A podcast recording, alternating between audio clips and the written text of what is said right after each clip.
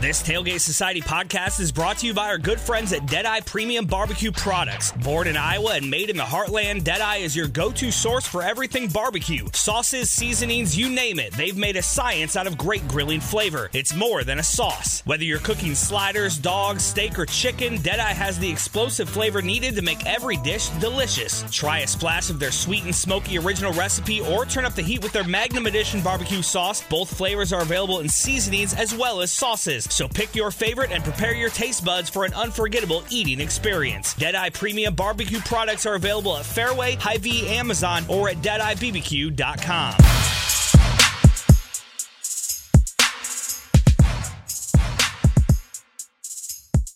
Hello and welcome to Culture Check, the Tailgate Society podcast. Please check the tailgatesociety.com and subscribe to Tailgate Society podcast on Spotify and Apple Podcasts. I'm Arnold Woods and I'm joined as always by Emily Cornell. Emily, what's going on? You know, just living the dream. I feel like we can talk about college football this time. I can ask you like how your day was watching football. Yeah, you know, the last time, I guess this was two episodes ago, it was the game was two weeks ago, which you mentioned like offhand college football. And I was just like, let's not wade into those waters. You know, let's, Yes. let's keep this podcast focused solely on music and albums and everything like that. But today you can't ask me because Iowa State won. So Yes. that's great for me personally, for my mental health, for my emotional well being. so it's a happy podcast. They, so the game was in Fort Worth, I believe. I believe TCU was in Fort Worth. Yes. How far? How far away is that from you? Uh, like two and a half hours with no traffic. And if you're like from Texas, probably two hours because people don't seem to know that there's law here. Yeah, they be going fast down there. I haven't been to Yeah. Texas in a while. I haven't been to Texas, I think, since I was in college, but it's a, a wild highway state down there. Yes. Yes. So Fort Worth, I don't know if I don't know too many TCU people in Austin. There's for sure Longhorn fans left and right, and a lot of Aggies, good number of Baylor fans. But yeah, TCU, I don't talk to too many people who are like, oh, I'm going up to Fort Worth. Um, because I think a lot of those folks stay in the Dallas area uh post college. And you are a Wyoming fan, of course. Yes.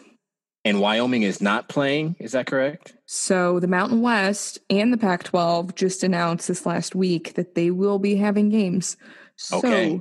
um, I will trade out my bandwagon fandom for the Iowa State Cyclones and the Texas Longhorns to go back to being just like a very boring, crunchy Wyoming fan at the end of October when the Mountain West returns. Well, listen, the bandwagon, there's always room. Oh, good. You can still, you know, um, we don't expect you to completely switch allegiances, obviously, but if you want to still claim Cyclone fandom, which why on earth would you after looking at games today? I'm just saying that it's open for you. And you Okay. you came to a game last year, right? I You- did. You made it up to Ames. I did. I saw the Cyclones play the Longhorns and win. And so, and I was there as a Cyclones fan. Like, I wasn't there as a Longhorns fan, even though I lived in Austin at the time. The group I was with, a bunch of Iowa State alumni. So I couldn't just be like, yeah, I'm going to just root for Texas. Like, that wasn't going to happen. I'm also a very fickle fan. So I will cheer for who people tell me to cheer for, unless, again, it is Wyoming. And then I'm like, I must cheer for Wyoming. Like, I do not care. Um, there are a few instances where, like, if someone says, Hey, cheer for this team, I will say, like, no, no, thank you. And those schools include BYU, Duke, uh, Liberty, you know, just schools that like leave a bad taste in my mouth. You dig? Certainly Liberty. Yeah. Certainly Liberty. Trash school. Yes. So and look, this is oh go ahead. I was just gonna say, like, hopefully, as we continue, like, you know, Saturdays, you have like happy news about Iowa State in the next couple weeks. Listen, there's gonna be a lot of prayer involved. Yeah. There's gonna be a lot of, you know, heavy breathing. There's gonna be a lot of I don't have a lot of hair, but hair pulling if I did have hair. but again, today we won, so it's all good. We're happy. And look, this is listen, this is a we're a perfect segue because we're talking about albums that came out while we were in college. This is the fourth episode of the series. And so we've done elementary school, we've done middle school, we've done high school, and now we're doing college albums. And so I guess my question to you off the top, when you were listening to the the albums that we listened to this week, and we'll we'll say what they are pretty soon. If you've looked on our Twitter, you already know, but did it make you nostalgic for the time that you were in college as an undergrad? You know, just scraping by, trying to get to class and dealing with what, you know, 18 to 20 year old, 22 year olds deal with. How did you feel? Did you, did it take you back to that moment in time? What was your college experience like? Did you, we talked about our high school experiences. What was that? What, what do you think about when you think of your undergrad? Ooh. or do we not want to talk no, about that? No, no, we can. I, I definitely, I so, uh, like you said, University of Wyoming, right? So I went there and I tell people that now and they look at me, they give me this look of um like confusion, which I'm like, I think about it, I think back to college and I'm like, uh, yes, I too would be confused as to why me, a black woman, was in the middle of Laramie, Wyoming. I I wondered that often. Um, but I enjoyed my college experience these albums did take me back a little bit. Some of them because um for sure Ed Sheeran I listened to when I was in college and um the other albums I think at different times I listened to them. So um it did take me back a little bit. College was good. I don't think I slept very much. I definitely cried a lot. Um freshman 15, it it was more like a freshman 30. Um but you know, we made it. And after going to college in somewhere that is so cold, I never want to live somewhere cold again. Ever. Ever. So, yeah. What was your college experience like? Listen, if you want to talk about going to college in cold locations, I know I can relate to that. Ames. I went to I went, I went to college in Ames, Iowa. It's, it was rough. And honestly, it's only gotten rougher. I think about last year when we had like the polar vortex it was that that was last year, maybe two years ago, whenever that was. Like that was some that was some cold shit. So uh, it, it was it was rough, but it was it was interesting. So our albums, like you said, we're doing Plus by Ed Sheeran. We're doing Because the Internet by Childish Gambino. That was uh, those were your two albums, and mine mm-hmm. were Brothers by the Black Keys and So Far Gone by Drake. And So Far Gone specifically, because I'd never listened to Brothers all the way through before this week. This that was a pick for me to just you know kind of engage with the time period. But so far gone was a big album, and it's a mixtape technically, you know. But you know Drake has been since the beginning of his career. Which this album to me is essentially the beginning of his modern his modern yeah. career. Um, he's been blurring the lines between albums and mixtapes since the very beginning, and this is just an example of that. But this is a uh, an album that got heavy rotation back in the day. I've maybe I've said this to you before, but when I think about college music, I think about music that was played at house parties mm-hmm. and music that was played in people's apartments or in people's dorms when when you're just hanging out.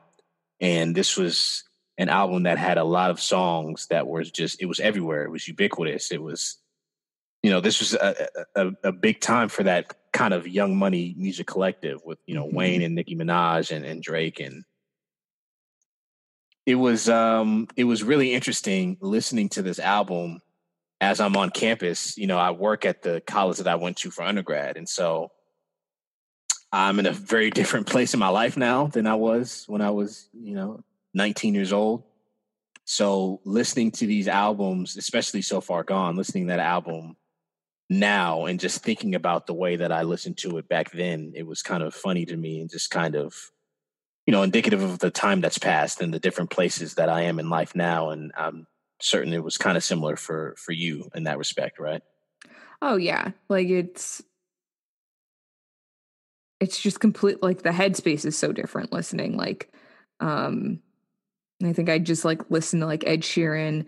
I listen to like the Black Keys and Drake, and I think Childish Gambino was like the only artists that we picked for this week that I'm like, oh, I like listen to it towards the end of college when I would like actually start going out more. And um but like listening to it now, I'm like, oh man, like I feel so sad listening to like Ed Sheeran um in a way that I didn't. And I think I'm like actually listening. Like I don't think in college when I was listening to music, I was like paying attention. I was just trying to make it. I was very much struggling. I almost failed out. I was like a mess. So now like listening, I'm like, oh, like I remember where I was when I would listen to this, but like I was not catching everything that was happening. Let's talk about the Ed Sheeran record. Uh, why did why did you pick this one? Ed Sheeran. So this album came out, and it was before like Ed Sheeran wasn't really super well known. Um, he actually toured with Taylor Swift, and that really helped him. Uh, like that is a good move for any musician to hitch their trailer to Taylor Swift, who was this was like pre Reputation, so like she people liked her album still. Um, it was also pre 1989, which was like one of her more successful, like maybe the most successful of her albums. So he he was an opener for her, and this was the album that had come out, and it he's gotten so big since then. Like he kind of just started as like you know this redheaded dude that's playing his guitar, um, and like wasn't the most well known. So that's kind of why I picked it because like people who were in coffee shops a lot were probably listening to it. But then he is so big now, like I have friends who are just like, no, my God, it's Ed Sheeran. I don't want to listen. Like, I hate this song. A lot of his songs. A lot of people are just like, no, I just don't want to listen to it because he is like, he's played so much. And um, I don't know, this is just the beginning. And I'm just like, oh, if only we had known at the beginning, like when this album came out, that he would be just this massive um, musician. I don't know. I, I enjoy the beginnings and seeing like how it kind of comes to where we are now.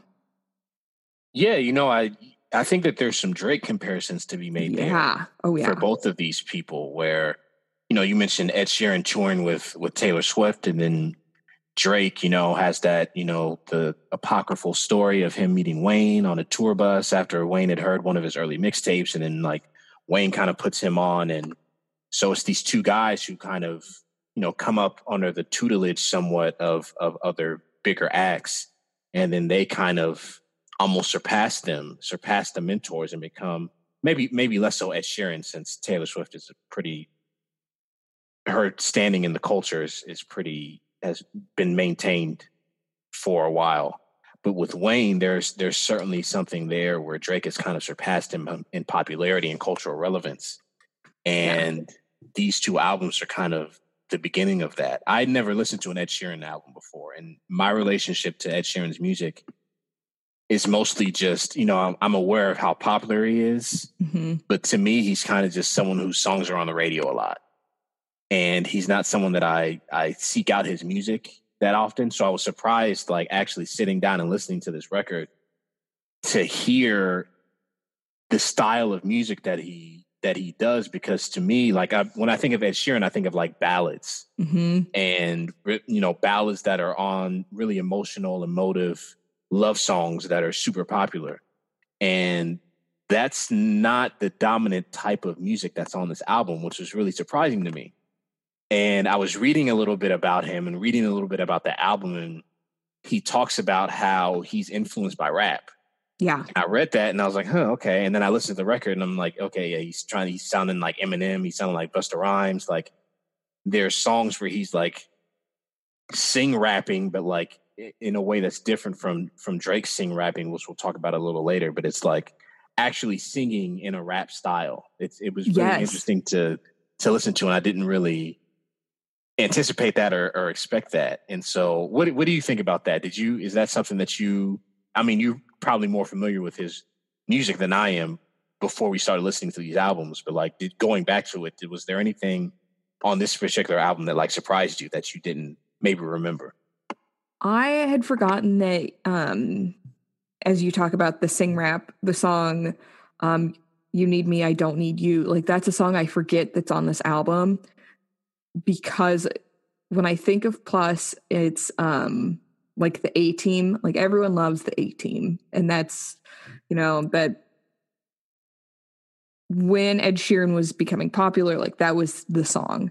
And um he, he for sure has talked about like, you know, being influenced by rap. And then he when he does like not just his own music, he did a an album last year where he worked with a bunch of different artists and they were a lot of them were like rap and hip hop because of the like the way he writes his songs it like it fits into how like a rap song would be written um he just is not um like he's not really like Eminem he can't really like pull off that aesthetic um yeah. so i like he does what he can and like when he collaborates with different artists like it's really it's really good because he's already like in that style. It just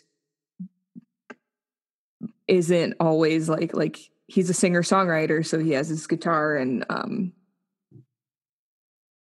it doesn't always come across the best. I'm trying to say that in like the nicest way. It's not always great when he does it yeah. but like you know that like if he works with the right people it will come together and work out well when you talk about like the singer songwriter aspect of it, I did. I was reminded a little bit of like the Jack Jack, Jack Johnson album, yeah, that we listened to, and just kind of you know the acoustic acoustic guitar, you know, white guy love song type mm-hmm. style. And he's definitely he fits in that mold. It's a little bit different. This is a little. I mean, you know, he's from England, and Jack Johnson is more. I, I, you get like surfer vibes, mm-hmm. and you don't mm-hmm. really get that from from Ed Sheeran. But there's there's a there's a through line there. I think that you connect a little bit. Uh, that you can connect a little bit, especially considering these albums aren't too far apart. Like these aren't like this didn't come out like 15 years after. I don't think at least after no. uh, the, Jack, the, Jack, Johnson record. But yeah, I, I did. I, I did think about that, and then I was I was thinking also about how another reason why this surprised me is because I I think of I should have sent this to you last week, but there was there's a there was a tribute to Stevie Wonder about 10 years ago, maybe on CBS. It was before the Grammys. And the last big performance was Beyonce and Ed Sheeran and Gary Clark junior mm-hmm. And they did like, they just did like a medley of songs. And so Beyonce started with, oh, I think fingertips maybe. And then Ed Sheeran came out and it was her, it was Beyonce and Ed Sheeran, and they did um, Master Blaster, and then they did Higher Ground when Gary Clark Jr. came out, and it's incredible. Did you are you familiar with that at all? I'm not, but I am all in on that. Like, yeah, I'm gonna sounds i great. I'm gonna send it to you. I'll send it to you on YouTube, and it's on YouTube. It's easy if you're listening to this. Please watch it because it's amazing, especially the last part with Gary Clark Jr., who I love, who's from Austin, I believe. Yes. So uh, yeah, I'll send that to you. And if you're listening to this again, please, please watch that. But like watching that, like that's that's kind of my conception of Ed Sheeran, where he's just like this. He's a musician and he's a singer and he's um, just a really like stripped down, like acoustic type person. So to hear this like production, this kind of like super like overly produced, not in a bad way, but like super produced, like rappy type singing, songwriting type stuff. It just wasn't what I was expecting, but I did enjoy it. So that's that's good. I was worried when I picked it. I'm like, well, I don't have a single guy friend who likes Ed Sheeran. Um, that's when I'm saying people don't like Ed Sheeran. I'm saying that the men I know do not like Ed Sheeran, but the women I know all like him. They're like, yeah, this is good like music to just have on. I think that it's with him. It's a little bit of uh, you know a little bit goes a long way. I would imagine because I don't. He's not someone that I'm going to after listening to this album. I'm not like, oh, let me seek out his other stuff. Like I probably will at some point, but it's not.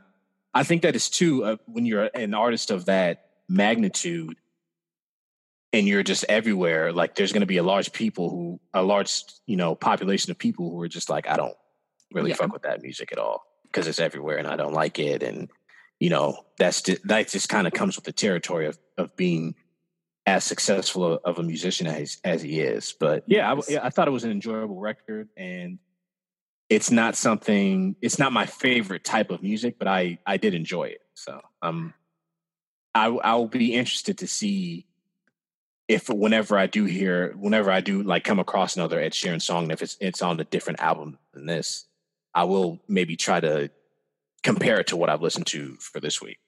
I think if you do listen to a different Ed Sheeran album, you should listen to again that I think it's number six compilations, and it's like he has a song with Chance. He has a song with um Cardi B and Hmm. Camila Cabello. Yeah, like he uh there's a song with Eminem and 50 Cent.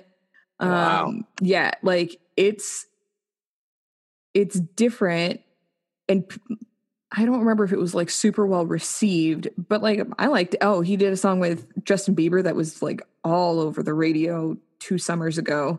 Um and Travis Scott, like he he worked with some like very interesting people considering who he is. Um and where he like started with like he and Taylor Swift did a song together and I don't think he anyone that is remotely like Taylor Swift was on this album.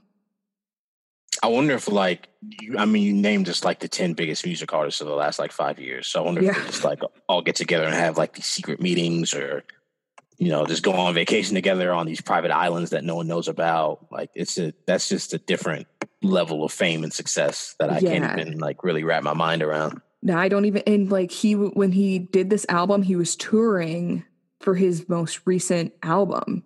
Like so he goes when Ed Sheeran goes on tour, he does it for like 2 years. And then I think I've heard of that. Yeah, Yeah. because he he came here. He came to Des Moines a couple years ago, and my wife worked at the arena that he um that he performed at at the time. She used to work there, so it's uh he's he's someone who like like that to me like like that's what it is to be a musician like Yeah. just touring all the time he releases the record but he he releases the records but his his main source of income his main you know the stuff that drives him mostly is like touring and performing like night after night after night and so Yeah. i think that's also probably how he got to be so you know uh, you're an artist of that magnitude combined with touring as much as he does like now he can just kind of like chill off of the 60 million he makes off tour every like two years Oh yeah. Like he and he'll like get off social media when he's no longer touring. So not on social media right now, just had a child, but is like, I'm not gonna be doing anything. Please leave me alone. And I'm like, I love your boundaries that you're setting. You're not like people can't be like, why don't you put out music? And um I'm sure if he I'm sure he will put out more music, but it will be a long time. So the Ed Sheeran fans, we all have to wait.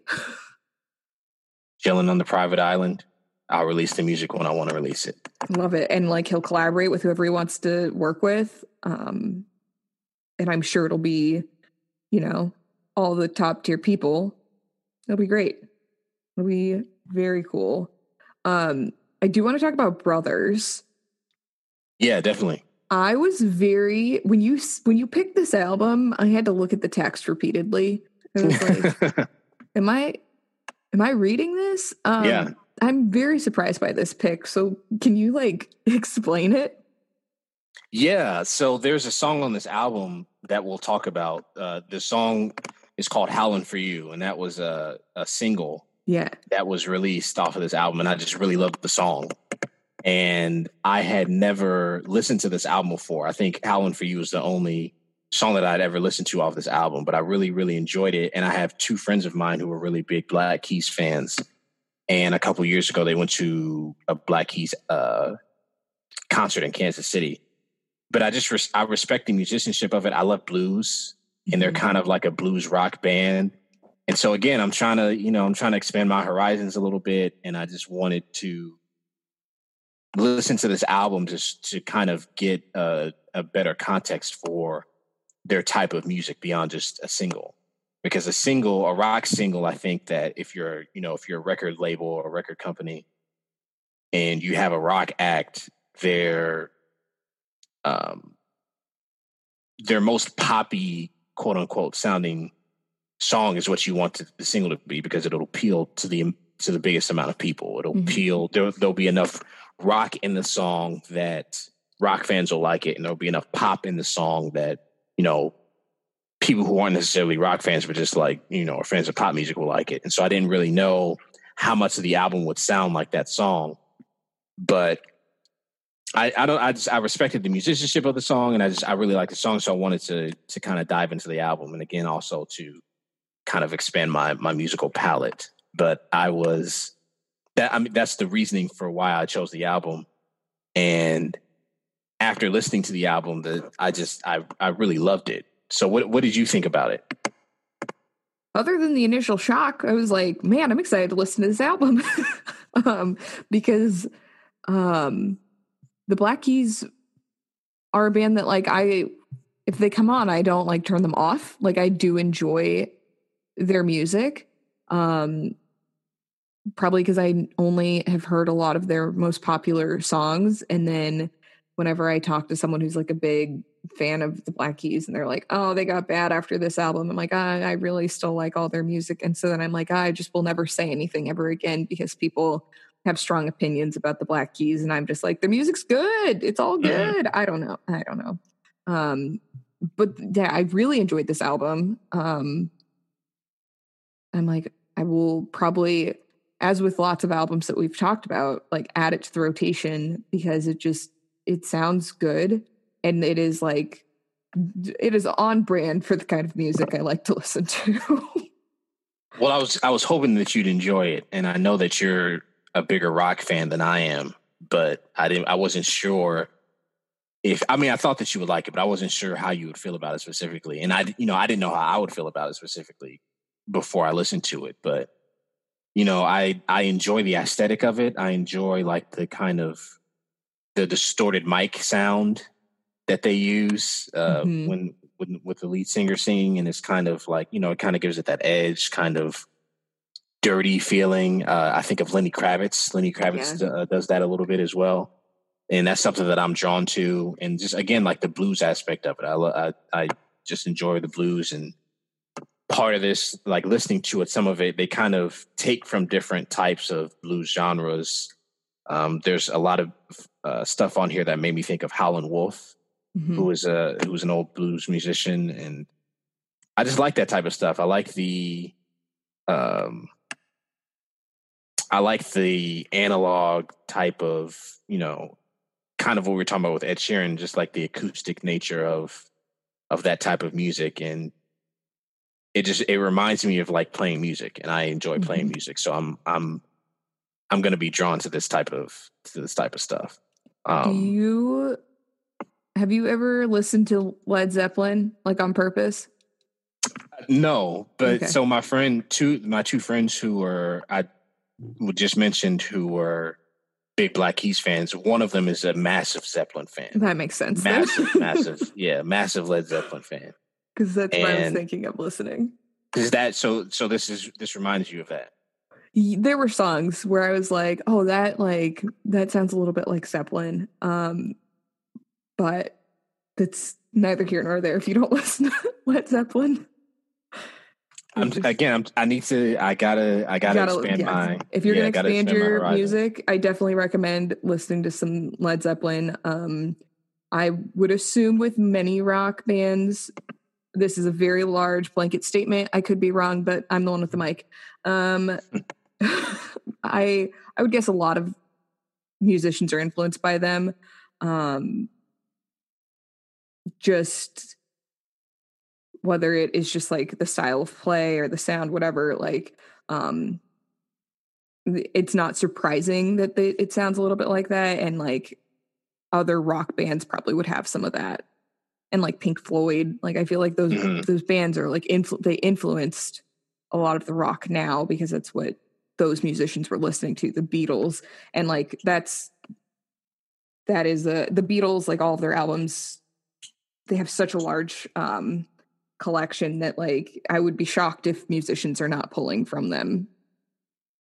Well, I think that it, especially like a, a, band like the Beatles, who's you know they relatively they had a short career, but they had so many different types of rock that they that they performed, and so so many different types of bands are going to be influenced by their music. And the Beatles started off as you know they were um, you know Little Richard fans and um, just American rock fans, and so they they kind of took that and then made a lot of their music based on that and then went in different directions and stuff like that. And so the the influence there, again, this is something that I've, you know, as a fan of music, I want to just kind of dive more into. And I we talked a little bit last last episode about how when I was in high school, having access to a large catalog of past music, a lot of my friends or a couple of my friends like started getting really big into the Beatles and and Zeppelin and stuff like that. You know who my favorite? You want to know who my favorite rock band is? Yeah. Queen. Oh my God! Yes, I love Queen. I fucking like love John? that band. I like, yeah, I like Elton John. But like, you love like Queen. The Queen is it, man. Okay. Like, I love mm-hmm. Queen. Queen's so good. Like, they just like banger after banger. All their songs, I facts. just love them. Big facts. Might do that for the might do a Queen record for our episode when we do um, an album before we were born. But I love Queen. That is good to know. Yeah. for future album picking for this. Let's can we talk about So Far Gone really um, quick? Yeah. Man, I have I texted you that I have a lot of thoughts about this album. Uh listening to it just a lot of stuff kind of went through my mind. And this also goes back a little bit to the differences between listening to it now versus when I was in college. But what did you what did you think about listening to So Far Gone? Had you listened to the album before? I had not listened to this album before. I had listened to like I think there were songs off of it that I had like heard on the radio. So like Best I Ever Had was all over. Mm-hmm. Um, I think when I was in high school. And and like listening to the album just made me think of again like high school when Drake was he was in his Ed Sheeran. They were in their early the early phase of their careers. And so I'm like, yeah, Drake was on like every song and like he was on um oh man, Nicki Minaj's album and I was just like, wow, like look at him making it. And we talked about him last week when we were talking mm-hmm. about uh Loud but just like it it felt like such a like time warp and like you know when people would be like you know if you're listening to Drake like you're so soft um and and I get why like listening to this album and like I have a friend who's just like I just love Drake like he gets me and I'm like what what do you mean he's like I feel like he and I just like we have very similar lives. I'm like, no, you weren't on Degrassi. Wow, that's Drake. Wow, he has a similar life to Drake. That's wild. um, uh, and like, I'm just like, uh, I don't know, but yeah, I get why like how Drake got so popular because it's like oh like his feelings so like women are like yes he's expressing his feelings yeah, and men are like yeah. oh my god it's okay for me to express my feelings I, I wanted to talk about that a little bit because there's this there's this thing in the culture that this kind of started emo rap. There's this like emo rap moment here. Yeah. With with Drake and um, Kid Cudi, who I almost picked. I almost picked Kid Cudi. Ooh. I almost picked the Man on the Moon album.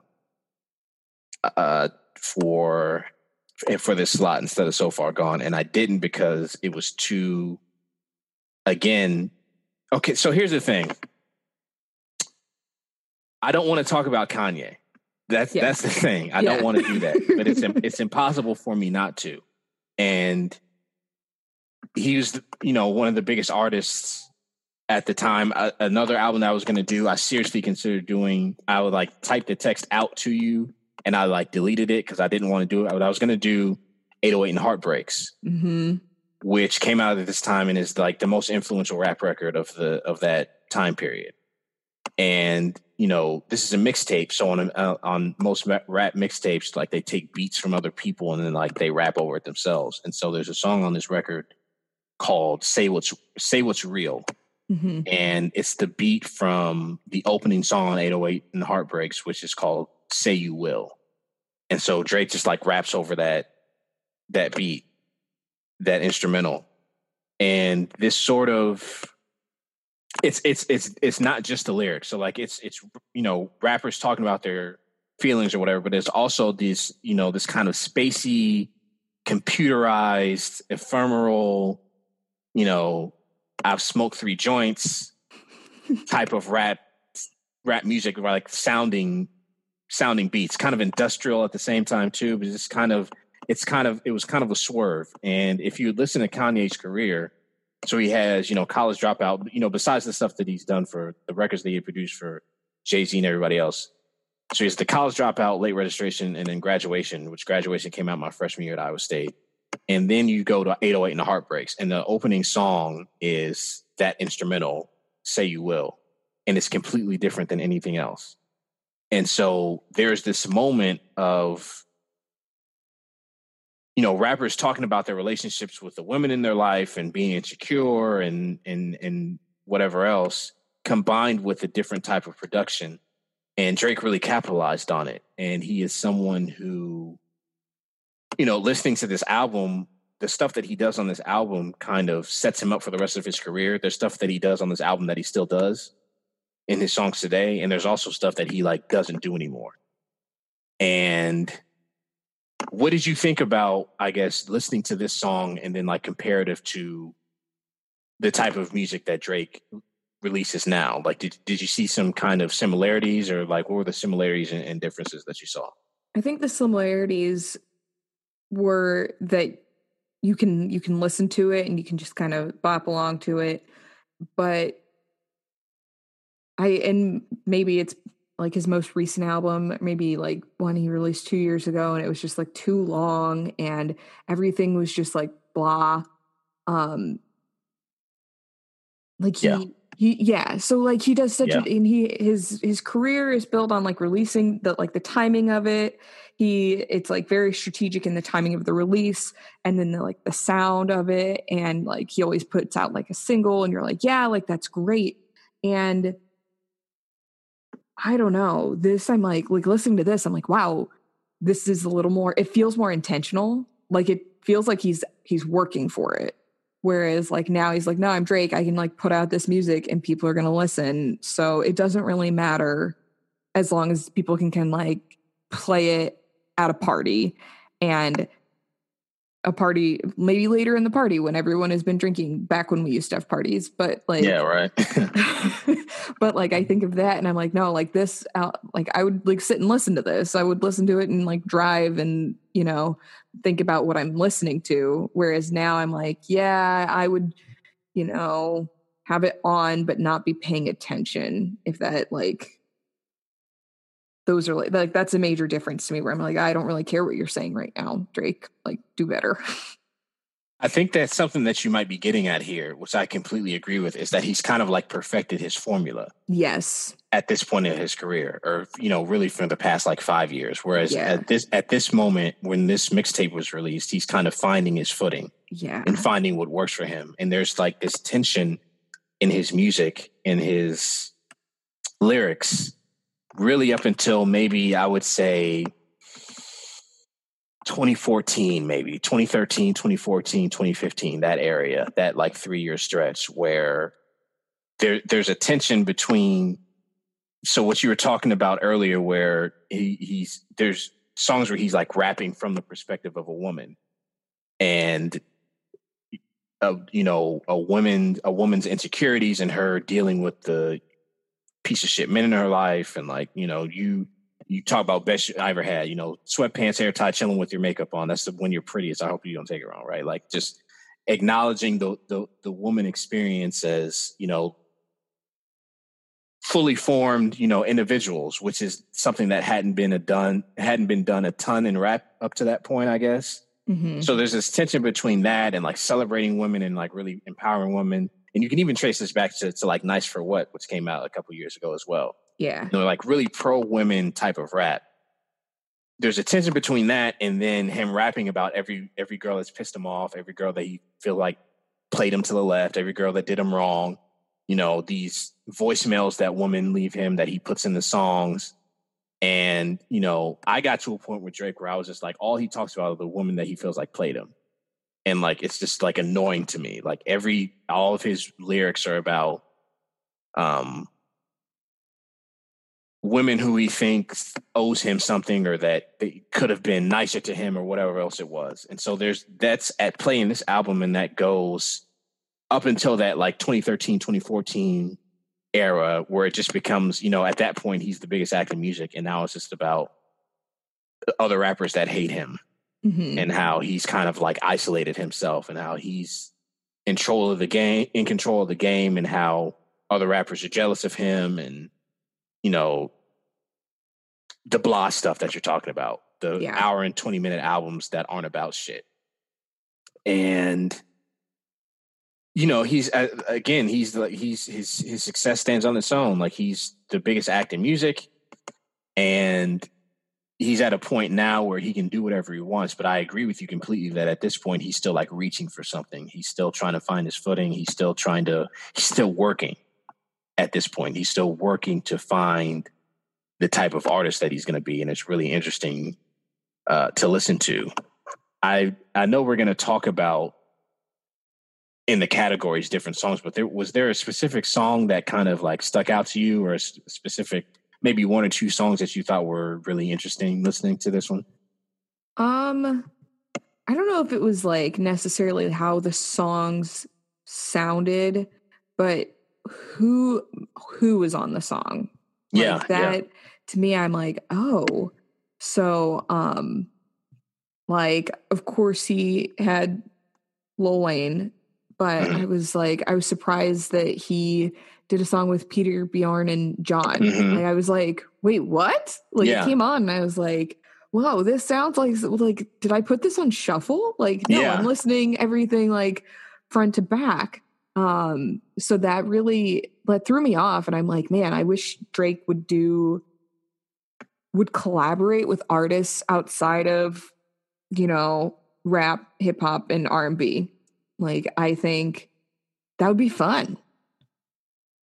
I think that that song specifically, uh, God, what song? What's what song was that? Uh, Let's call it off is the name of that song, and so it's kind of like a, it's kind of like a punk rockish type song, and Yeah, like way different from what he he does now, obviously. And at that, at, again, at that time, another part of his, you know, his aesthetic was being different than like typical rap, and that's kind of something that we'll talk a, a little bit when we talk about Donald Glover's music, but kind of pushing the boundaries of what he's doing. And even there, there's this is something that he doesn't do anymore. But at that time, he's still he's kind of at war with himself in terms of like singing and rapping, and he hasn't really he does a little bit of the sing rapping stuff, but even on a song like that, where he's singing a lot of the time, but then he just like puts in a rap verse mm. where it doesn't really it's not really necessary like you could be it could have just been singing completely and he's not really confident enough to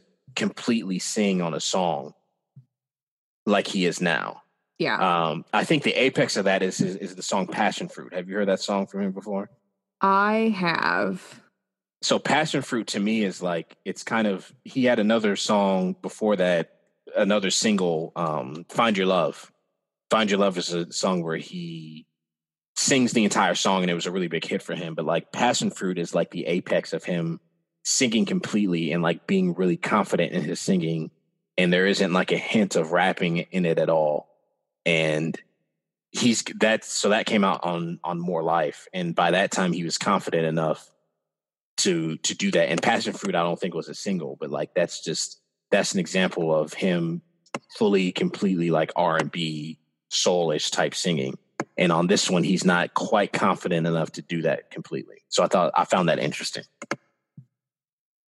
uh, another song another real quick another song i wanted to mention is um when you talk about who who was on the who's on the track with him is um uptown which is a uptown is a song that i love because i love bun b bun b from port arthur texas i don't know how close that is to you I don't know where it is.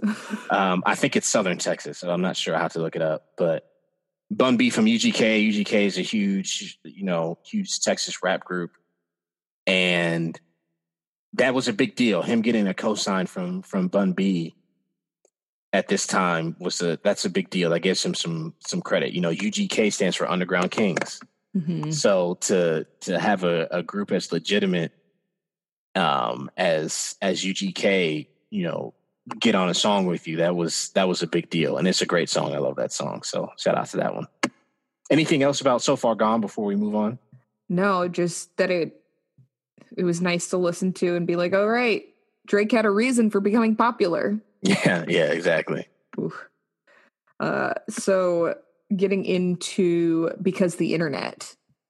What did you? How'd you feel listening to this one? So here's the thing about Donald Glover. Um, I'm a big Donald Glover fan. I love Community. Community's my my favorite show, and I love him on that show. And I remember him kind of going back and forth with doing community and doing music. And then the fifth season of community, he like leaves the show early to pursue his music career fully mm-hmm. and also to like act and, and everything that he does. He's a really talented person. I had never sat down and listened to this entire album because his rapping to me is I don't know how I want to put it. He's not my favorite rapper. I'll put it that way. Mm-hmm. He's um his style is just kind of he he's pulling from different types of of styles and his lyrics are I think he has excuse me he has he's he's very clever with a lot of his lyrics. He's mm-hmm. very he's a, a, clever wordsmith and some of his lines are are good but like it's just it's never really he's never really grabbed me as a rapper.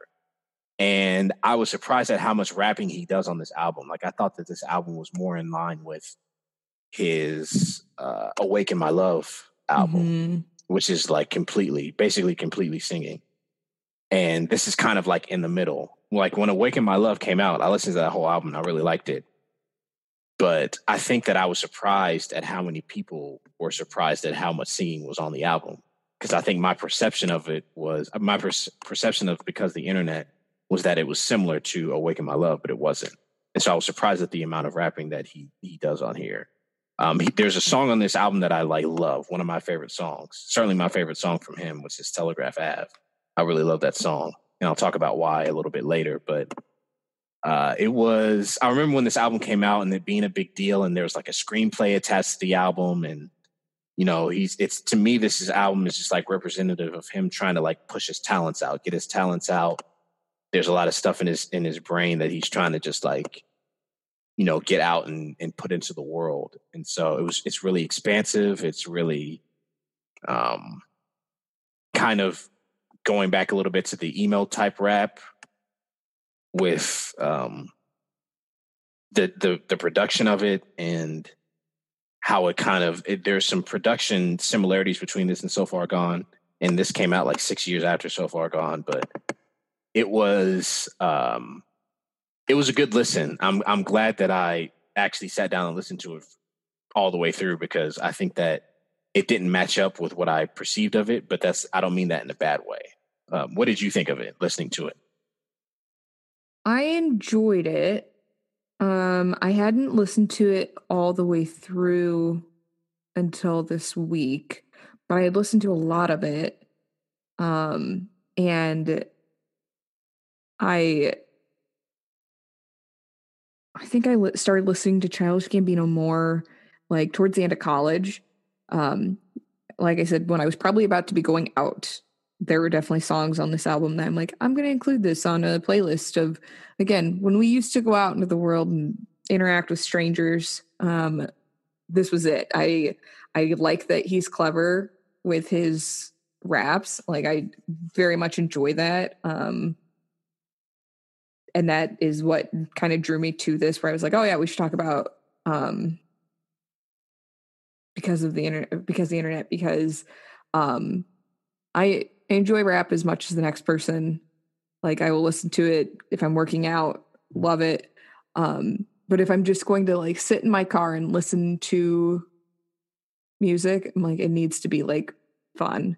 It needs to be like kind of witty and um and he nails that and I I enjoy that. Like not every song is for me. Like this isn't an album that I'm like, ah, oh, front to back. I love it.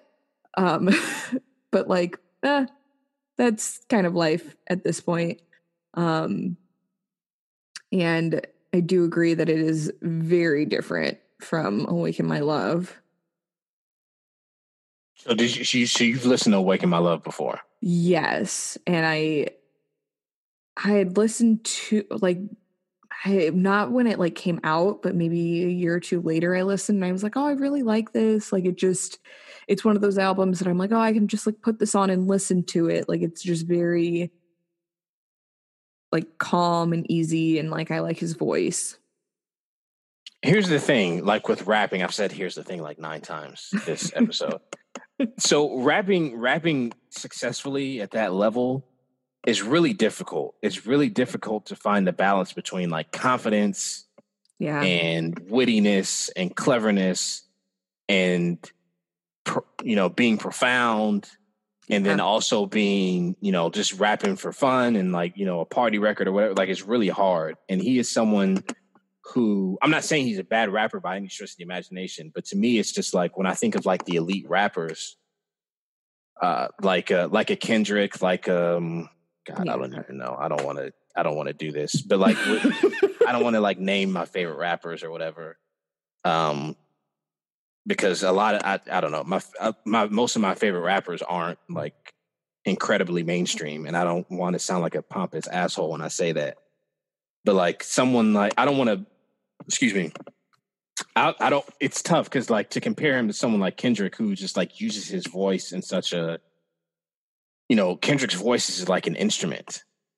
And Yeah. he's just so good at and it's tough because like Kendrick is like maybe maybe the best popular mainstream rapper. Like he's maybe the most talented. So it's tough Yeah. to be like well you know Gambino isn't as good as like the very best. So this is why he's bad. Like I don't want to be like that. But it, it it's it's just hard. It's it's really difficult to combine all of the elements that you need to be a great rapper.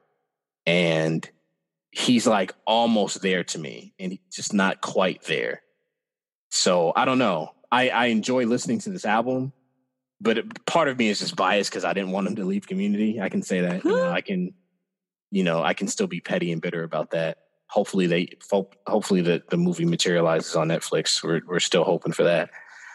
But he's, I don't know. He's an incredibly talented person. You know, Atlanta. I watched the first season of Atlanta and part of season two. I never finished season two, but Atlanta was great, and uh, uh, he's a great actor and you know there are far worse rappers than Gambino who are popular, which is Yes. beyond me.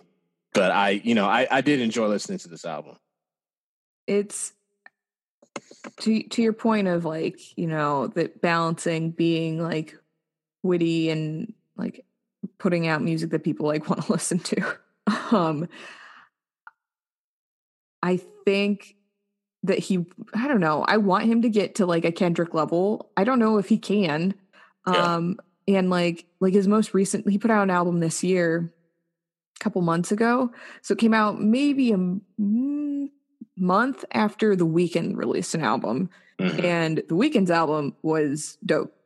Like it was so good. Oh my god um and i was like great like the Weeknd released this really good album. Childish gambino's releasing an album. It's gonna be so it was awful. Was it? i was like what did i just listen to? I was not into it. I was not happy with it. I was like man i'm disappointed. I'm gonna guess i'm gonna go back to listening to the Weeknd again. So um i just don't know. And i like i want him to be there. I want him to like be like this great rapper and like he's very talented just like across the board. He's an incredibly talented individual and like maybe that's it. Like you can only you have to focus on one thing to like really get to that level where he can be talking about something that's relevant. He can be telling a story. He can be um bringing in like the sound that people want to hear and also like be clever like like run the jewels they do a good job of that. Right, sure.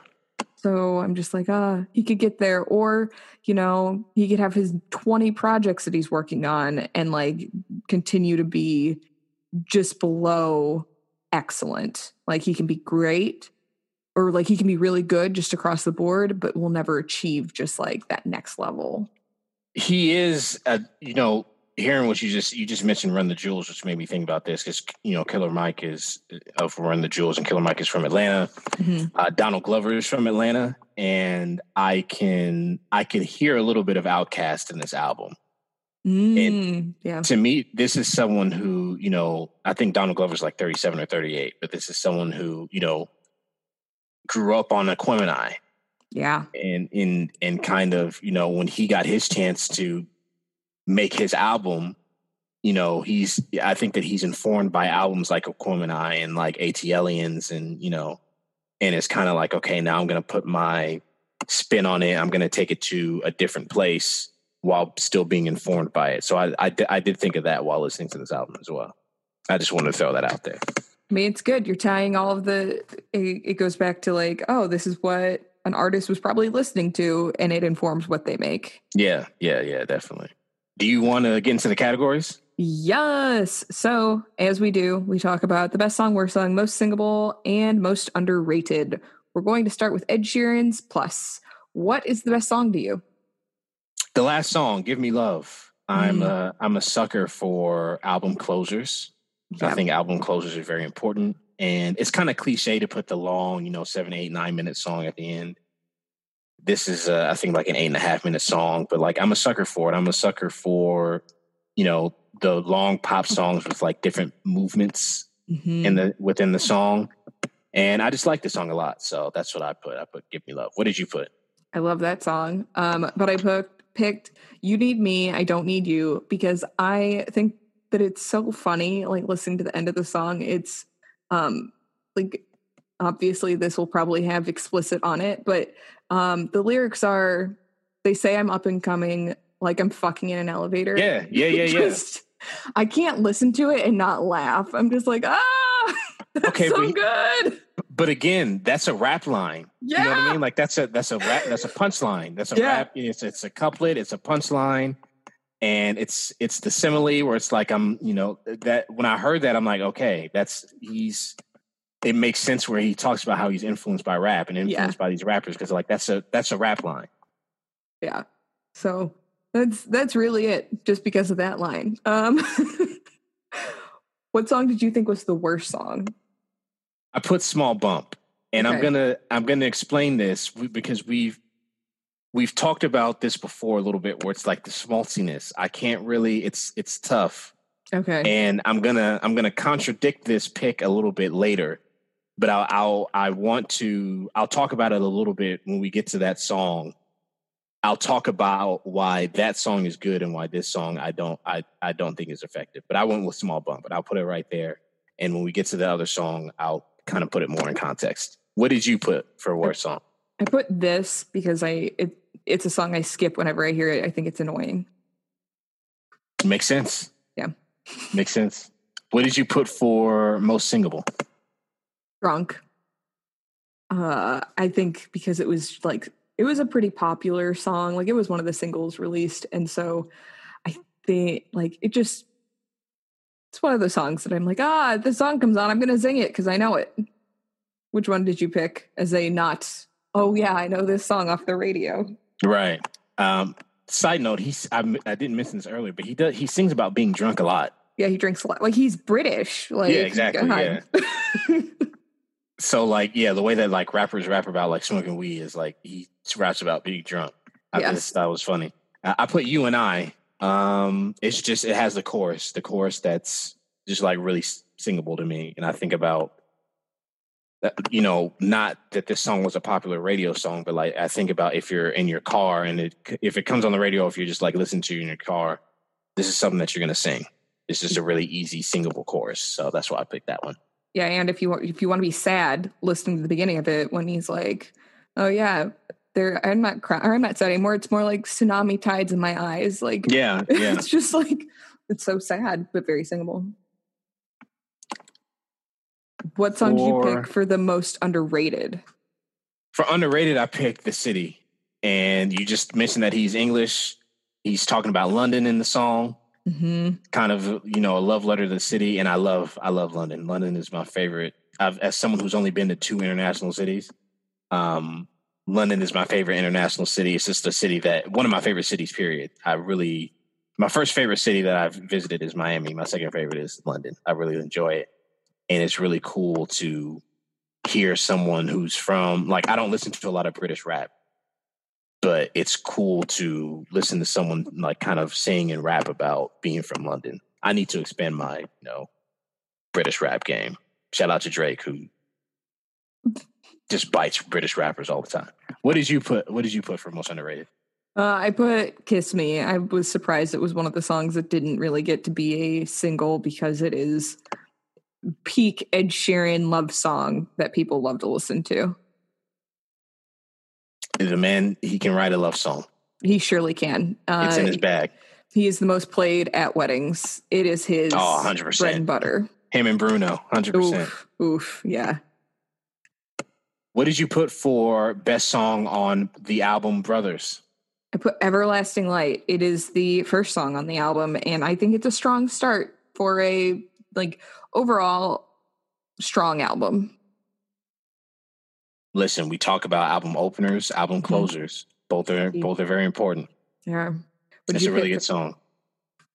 pick I picked- So so for this one, I picked Unknown Brother, and so I want to go back to Small Bump really quick because both of these are kind of like baby songs. So Small Bump is about a woman who's pregnant, right? Mhm. And the small bump is the bump in her stomach, and the baby's being born. That's schmaltzy. The lyrics are schmaltzy, and this is someone who's a father of two. My daughter's fourth birthday is tomorrow. Shout out to Rosa. My son is five months old, so I get it. I get the the schmaltziness of it. I get, you know, how important children are. I get it. But this is schmaltzy. It's too schmaltzy. It's too over the top. Unknown Brother, though, Unknown Brother is about, you know, his like his mother basically had a child that she lost, had a baby that she lost. And so it could be schmaltzy, but it's not. Like the lyrics are really strong. It's really beautiful. It's a ballad. And I'm not sure how to define or describe the balance between like schmaltziness and like just great emotion and like powerful uh, emotional songs. I don't know. It's tough. It's like the Supreme Court says, God help us, the Supreme Court, but old dude who said, you know, I know it when I see it. he was talking about porn. So this is a fucking horrible analogy. God, I should really think about things before I verbalize them. The point is, the point is, I know it when I hear it. That's all I'm saying. Okay. God bless you if you're still listening to this podcast. I'm sorry, we're off the rails here. Good lord. It's, it's fine. Um, what did you think was the worst song on Brothers? This is the last one. Emily's gonna text me after this, like, I'm sorry, we can't do this anymore. uh, worst song, I picked the Go Getter. This is a song that I don't think, or this is an album that I don't that I don't think has any like bad songs. Yeah. But like this one is just one that I didn't really, it didn't really make an impression to me. So that's why I put that one. What did you pick? I picked Next Girl, and I agree that there like aren't really any bad songs on this album. It's a very good album front to back. The songs are like similar enough, and it's fine. Most singable. What did you pick? Uh, I picked Tighten Up um, because when I like that's one of the Black Key songs that I'm like, oh yes, I know this song. Let's listen. Um, so that's that's it. Which song did you think was most singable? I did Howlin' for You. It's the one that I knew the best, and I just I've sung a lot. So um, I think Tighten Up is the first single from the album, and then Howlin' for Mhm. You is the second single. So makes sense. The sing the singles are going to be really singable, hopefully. So that's what I Oof. picked. If they're not, they messed up. Exactly. What was the most underrated one to you? I also I I went on Unknown Brother. It wasn't a song that I was familiar with at all, and I thought it was a beautiful song. And I'll shut up about it. Um, that's all I'll say. What did you pick? I picked I'm not the one. Um and this what like picking the most underrated for this was a little challenging because I was like, well, like a lot of these songs are good and should have gotten more like recognition. Like it made me think of Back to Black where I was like, man, like this whole album's so good. Why isn't it at all out there Mhm. for everyone to be like, I love all of this. So Mhm. yeah. we are going to do next so far gone so category for so far gone best song what did you pick successful. I listened to it and for the most part was not offended. I was like, yeah, I like this, kind of. Like it. I- I'm here for it. It was a single. Um, It was Mhm. not one of the singles that I had like heard at the time, but I liked it a lot. What about you? i picked a night off i listened to this and was like god damn this is an amazing song and maybe i just hadn't heard it in a while or what but like it's just to me it's like one of drake's best songs. And a reason for that is because of lloyd. And we'll talk about lloyd a, a little bit later in these categories but um also from atlanta coincidentally but like lloyd the singer incredible. It's i i love lloyd. Love all of his music. I love his singing style. He's incredible. And a night off comes right after the song ignorant shit which we'll also talk about pretty soon but like so that song samples an incredible you know classic isley brothers record called um, between the sheets have you heard of that song before Mm, probably. so are you familiar with uh, Big Poppa by Yeah. notorious big Yeah. also samples also samples uh, between the sheets so um that song like it, and ignorant shit itself is a, is a song off of a jay-z album too so i think mm, blueprint i don't know jay-z fans don't kill me i'm not that deep into his music i don't know what album that song is off of but um so it goes from ignorant shit into a night off and a night off is like a slowed down version of the sample that they had just used so i thought that was really clever and just like the singing on it is incredible. So that's why I picked a night off. I I wanted to talk about that song a lot because I thought that was an incredible song. Worst song, what did you pick? I picked Unstoppable because it annoyed me. Not like the lyrics or anything, the sound of it I did not like. So Yeah, I remember that song. I remember that song coming out and um like the original version and then like that version. just Yeah, I could it, it is. I, I agree with you. What what song did you pick as the worst song? I picked November 18th, which people might be surprised at, but like I just don't I hate his I I hate his obsession with like Houston and like trying Yeah. to sound like he's from Houston. He's he's done that for a lot of his career. Uh something he stopped doing pretty recently. Now he's moved on to other places like Britain, like, you know, he's just a culture vulture, which will- Imagine if he just would sing about being from Canada. right? Yeah. and now like, he- Jamal Murray is from Canada, so like why can't Drake be like, yeah, Canada? Listen, he he he he bigs up Toronto a lot. Yeah. but he raps like he and he he uses the excuse that like well toronto's an international city and there's a lot of people from different countries who live in toronto and blah blah blah i respect that i understand that but like i just you didn't invent grime you didn't invent dance hall all this other shit and it's cool that you can it's cool to like reference those music and stuff like that but like he just i don't know it's he's a vulture i don't like it um and he that's on I, I really don't like it when he does shit like November 18th, where he's just like trying to sound like he's from Texas. Like, I just hate that. It's cringy to me. It's whack. Um, most singable, what'd you put? Best I ever had. As it was the one that I like I hear it and I'm like, oh man, I think of high school when it came out. Yeah. Yeah. Which, which song was most singable to you? I picked ignorant shit because I know every lyric. Because when it came out, I loved it. I I I really love that song. Um, his verse and and Wayne's verse are both great, and I know it verbatim. So It's a good it's one. most singable to me. uh, underrated. What you pick? Let's call it off. Was what I picked. I I don't know. I liked it a lot, and I was like, man, why can't this song be at like everything? But that's because I like the little like rock sounding songs, and I love Mhm. when it's like the the collaboration, the the fusion of music. I'm just like, yeah, let's have a rapper on a song where someone's playing the guitar. Love it. Mhm, mhm. I Um, picked. Uh, I picked "Say What's Real." okay. I mentioned it before. "Say What's Real" I think is the first song that I heard off of this album back in college, and that's another one of his songs that I really liked. And I, it's another one that I know. I, you know, back then I knew it verbatim. I don't know if I do now.